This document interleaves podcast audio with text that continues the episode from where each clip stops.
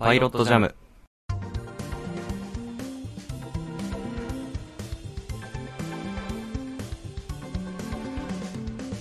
作曲家の伊崎です。放送作家の広島です。この番組はトークの練習がてらお互いに好きな曲を紹介する曲が流れない音楽番組です。リモートで収録しております。オールドルーキー、やってなかったね、なんか。別のイベントがやってたみたいで、盛り上がってたね、随分と。そうですね、ビッグイベントがありましたね。いや、俺忘れててさ、僕もあの。いや、わかるわかる。忘れてたっていうか、あの、オールドルーキーの放送がてっきりあるもんかと思ってたからさ、ないんかいと僕もびっくりした。なんでいつも僕、これあのね、平日の火曜の昼から撮ってるんですけど、このうん。番組自体。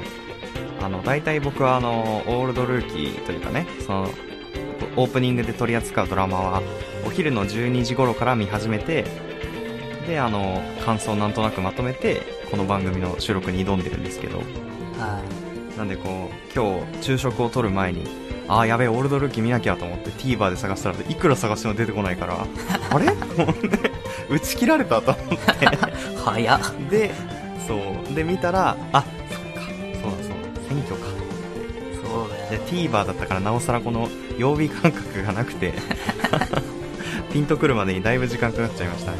っていう感じで、じゃあ、続いてね、ニュースなんですけど、中野サンプラザっていうね、建物がはい、来年の7月2日に閉館することが決まったというニュースがありましたけれども、ねえ、ねなんか、割と僕はライブとかで中野サンプラザ行くことが多分何回かあったんで、え、うん、結構象徴的な建建物のイメージがすごい強かったから、そうだよね。えー、なくなっちゃうの？みたいな。そんなに思い入れはないんだけど、ちょっとが悲しい気持ちになりましたね。確かに。俺も、そうそう。けまあ結構てか何回か行ってるけど、あれはさ、まあでもなんかふちょっと古そうだもんね、確かに。そうだね、外観は結構年、年が、年季が入ってそうな感じの外見た目というかね。外観というかあれじゃない中の感じがさなんか席の感じとかが古くないなんかあそこ。はっきりと内装まではね、僕は覚えてないんだよな。でも今さ調べたらさ2222席しかないみたいで。だからそれあそうなん2222です人しか入らないみたいでさ。本当かなこれ。そんなもんまあまあでもさそうなんかそれぐらいのキャパなのかも、こじんまりとしてるイメねージだよねなんかはっきりと覚えてないかも。うん。そうなんかさそれもあってさ、ね。なんかさあ、あの、めちゃくちゃ広いってわけではないっていうか。うんなんかこう言っちゃあれだけどう街のそういうさ施設の延長まあ線みたいな感じん。のなんていうかね、そういうね。わかるわかる。中野サンプラザって有名なのに古っと思ってさい 正直一番最初行った時ちょっとがっかりした記憶があるもっと綺麗で新しくて広くてみたいなイメージだったのに、みたいな。みたいなね。確かに、あまあまあ、期待していくところではないかもしれないですね。そうなんだよね。でもさ安心し名前が有安心名じゃん。してというかなんかこうそうなんだよね。なんかやけに聞くんだよね。そう。まあそれは多分あの人の半分ぐらい。あの人の影響もあるんだよねそうだねあの方の人の影響もかなりあるんじゃないかなと思うんだけど。そうだとは思うんだけどあさの、ね。よっぽどだからななんか有名ないいとこなのかなって思ってたから初めて行った時はちょっとがっかりしたけどでもなんかまあまあ総合的にはいいななんて思うけどね。そもそも多分中野って街自体が多分結構僕は好きというかなんかあの感じがちょっと東京なんだけどなんていうのかなちょっとノスタルジックじゃないですか。なんか商店街とか。あの人の感じとか、まあなんかうん。ちょっと昭和チックというかね、まあ、建物が古いっていうのがお 主に影響するかもしれないですけ引っ張られてるど中野周辺の。そうそう。ね引っ張られてるのかもね。うん。そうだね。好きなライブ会場とかある？好きなライブ会場か。あー。あでもあのーそうですねあのー割とこじんまりとしたところがあ僕は結構好きで。千葉市民会館ってとこがあって そこにね地元クロマニオンズはよく来てくれるんですよ。そうそうそう。クロマニオンズが千葉に来るならそこみたいな。ああ、そう。そう。で距離が近くてねそうあのーなんかすごい嬉しかった記憶がありますねいつも。行くときは、えーそそう。それは市民会館だから、やっぱこういうところか。ライブハウスじゃないもんね、そのあほんほんとこんな感じ。そうそうそうそう。へー。あの座席が決まっててあのーなんていうんですか？もうその場所で楽しむみたいな。なるほど。なんていうんですか？身近に感じられるんでいいなって。こうでかい箱でやるのもいいんですけど。あ、でも俺もちっちゃいところ ったり。のライブの方がい行ったりする。うんうん新宿風とかよく行ってた俺。うんうんうん。うんあの、音楽じゃないけどさ。あ音楽も僕まあ。まそこ行ったことないかも新宿。風あ、あ、本当？あ、ごめん、全然あの、ーライブハウスというか。えっと、なんだろう。演芸場っていう位置づけなのかな？わかんないけど、その、若手の芸人さんとかがよくライブやるところ。あなるほどね。そっかライブって言ってもそっか。広島君は芸人さんのライブを見に行ったりとかもあるもんね。とか、いや、まあでも、あのね、ちょっと歌ったりも、歌う小屋じゃないんだけど歌ってたりみたいなのもあったりしたね。うんうんうんうん。じゃあもう一つあの面白い面白いというか気になるニュースがあったんお、ですけど。相当面白いのかな？もう超面白いですよこれ。僕の地元で起こったことみたいなんですけどこれ。高う校野球千葉県大会ですよ。51安打17本塁打36盗塁82対0のコールド試合が行われましたっていうねこのねねどういうっていうね。すごいね。やめてあげてっていう。そうバスケみたいな。やりすぎだろねたまにありますよね。どういう点数配分でこうなるのみたいな。で野球はね1点ずつですからね。うん。82回ホームインがあったってことでしょだって。ねえ。よくやったね。1回で32点取られたから。やり込んだゲーム野球ゲームでもたまにたまにしかないスコアなんですよねこのこれあのパワープロでよくねこういう感じになってたらサクセスモードだとあの飛ばされちゃうんだよね。せっかくちゃんと勝ってたのにそうそうそうそう。あるよ。もうね勝ち確だってことになってねスキップされちゃうんだけど、これ負けた方のあのチームがね、うんうんこうあの通信制の学校でこう結構大変な感じのあそれでもなるほど。あれそう野球をしたいっていうので、えー始まったらしいけどね。へだからなるほど。監督はもえう なるほどね。監督はね100失点は覚悟していたっていうことを言ってるから全然だから全然ですよね。そっかじゃあむしろあれなんだ。18足りてないわけだ想定よりも点数が。うん。そうだね。勝ったぐらいのことですからいやだからこれはあね。吉島君見て見てくださいよ。だって春まで部員が揃わず4人でボール回しやトスバッティングの練習をしたこともあったって言ってこれあれじゃないですか？あの五郎のいない青州学院じゃないですか？ゴロいなかったらあそこ野球部ねえんだよ。いやいやいや途中で五郎が怪我したとかね。そのイフストーリーを考えちゃいますよね。五郎がいなかったらこうなってるんだろうなみたいな。そうね。でも田代もやる気ないままだしねそれ サードゴロ取ってねセカンド投げるからね。とああ思わず取っちまったよね。カバーがいないのね。そうそうそうそう。ちゃんとわかんのが笑えるんですけど意外とだからさ、うん。今通信制の高校のさ野球部が熱いんですよ、っていうのをたまたあまこの間仕事で見たんだけどさ。全然知らなかったですね。北海道かどっかの高校であの通信制の高校で野球部立ち上げて、3年後に甲子園行った学校がありますよ通信制で？そう。すげえそれはすごいね。だからそれの布石ですよこれは。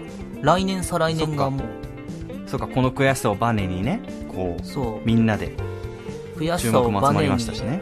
そう。そそしてまあその北海道の学校のあのモデルケースで言うと要するに1年生の頃、えー野球部作りたての頃は全然あの、まあ、こんな状態だったと思うんだけどなんていうの？かな野球部のちゃんとした指導者がいたんだけどそこは。その指導者が、まあ、前の学校で結構有名な指導者だったみたいだけど、はいはいはい。その人に憧れてあのやりたいっていう人が何人か入ってきてそしてその環境を見た他の学校の人たちが、えー、と他の学校の野球部員で俺この学校の野球部めっちゃ嫌だわっていうなんかがすげえ怒鳴ってくるし、だるみたいな。はいはいはい。上下関係野球は好きだけどね。めっちゃ厳しいしそう。野球は好きだけどこいつら嫌いだわっていう人たちがそこの野球部に憧れてあの1年生のあ時点で転校するっていうので入ってくるんですよ。ーわあでもでかい戦力ですよね。そう。ただあの高校野球の甲子園のルール的に、えっと、転校した場合1年間出場停止というか出場できないっていう決まりがあるからこれはい1年生の時に決断しないと3年生の時に試合出れないんだそうだね。出れなくなっちゃいますもんね。う。ん。つまりだからその状態から 1,、えっと、1年間っていうか2年間か。あうん。のめちゃくちゃその3年生の試合に向けて練習してっていう思いが違うね。そう。あことで、えー甲子園に行ったっていうのがあったうわあ。バフかかってるなそれは。すごい話ですね。だからこれはこの学校もだからそういう風にまああかんないです。指導者とかいろいろ揃わないとできないかもしれないけどさ千葉は千葉でね、うんうん。他の学校も強いから難しいのかもしれないけど、うでもまあそういういやいやいやねねそのドラマの第1話としてはめちゃくちゃいいでしょこれは。えしかもねみんなこのニュース見て多分きっと笑ったりとかね。こうなんだこれみたいなところからのねこう裏切りというかね。さっきまでさっきまでのね。俺らがバカにされるわけですよ最終回で 3年後4年後にね。そう。しかもあれですよ。今回その試合した相手が千葉学芸ってところでそこがその昨年の春に優勝してるんですよ県大会で。だかあら要は王者にやられてるんですよね。ということはこれジャイアントキリングですよねこの後はもう。そうですよ。だから カイドウと戦って青州学園が勝てるわけがないんだけど。そうそうそうそうそう。ただしかしのやつですよ。そうですあれ？よもしかしたら光るものを持ってる人が。五郎ってさ転校した時に試合出てたっけ、2年生の頃出てたっけ五郎って1年の時にカイドウから転校したのかな？五郎は確かセレクションを受けて進学を蹴ったんじゃなかったっけ？高校に。だから入ったのはカイドウ入ったよ。あ1回入ったんだっけ？入ってる入ってる。で1軍倒し2軍対1軍の試合で1軍倒はいでして、倒したよね。そうでうんうんうんこいつら倒したからもういいやつって転校したんだよあじゃあその縛りが五郎にももしかしたらあったかもしれあっないたのかな？あったのかな？なんか忘れちゃったな。いやはっきりと覚えてないですね。なんか部員とか集めてる間に半年ぐらい経ったのかな？うん。でもそう集めてる時間ってねかかるもん。タッチのさ上杉達也に憧れる後輩覚えてない、うん。後輩じゃない同級生だ。同級生。同じクラスのさあの、えーなんかあれ？そなんだっけ？そばかすのやつ。センセンターの子？センターだっけ？違う違う違う。の子？ピッチャーのさそう上杉達也に憧れてるもともと。であの自分もピッチャー目指すっつって。っ忘れちゃっあ本当、うんうん。そうだからそいつはかっちゃんじゃなくてたっちゃんの方に憧れるっていう変わったやつだったんだけどそれで、えー、と練習してってなんでかな？親の違うめちゃく練習してたらめちゃくちゃ上手くなってってあれもしかしたらちょっとこれ達也超えちゃったわって調子の乗り方だったんだけど親の都合かなんかで転校ってなってたうんうん。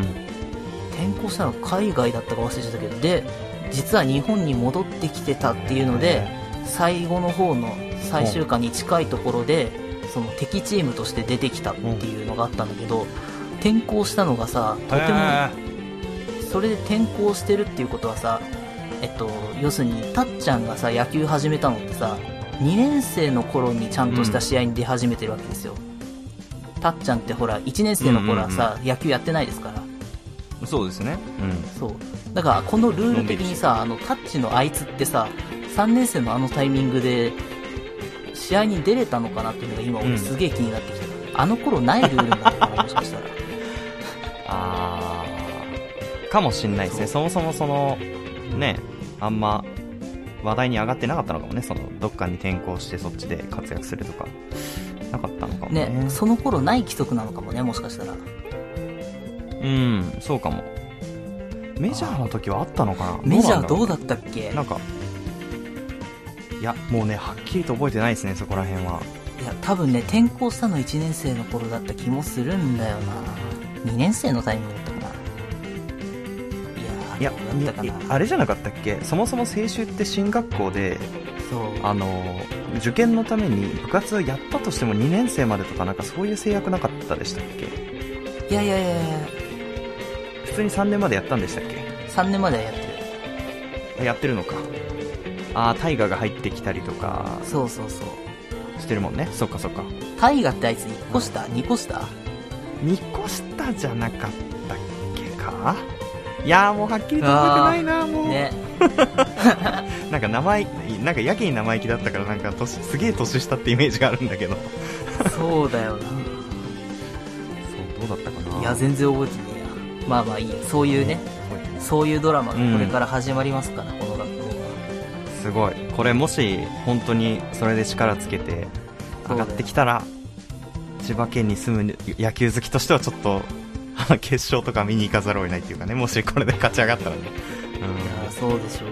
うん、見に行きたいですね。うん、ねすごいわむしろ今から見に行っとかなきゃダメだったんだよ。いやいやスカウトの人かと思われちゃうからそんな。毎回毎回言ってた。まあでも確かにねこうそ家庭を見ていかないと感動もね薄れますからね。そうでしょうよ。ね確かに。そうですね。まあそんな感じですかね。え。はい、はい。じゃあ以上ニュースでした。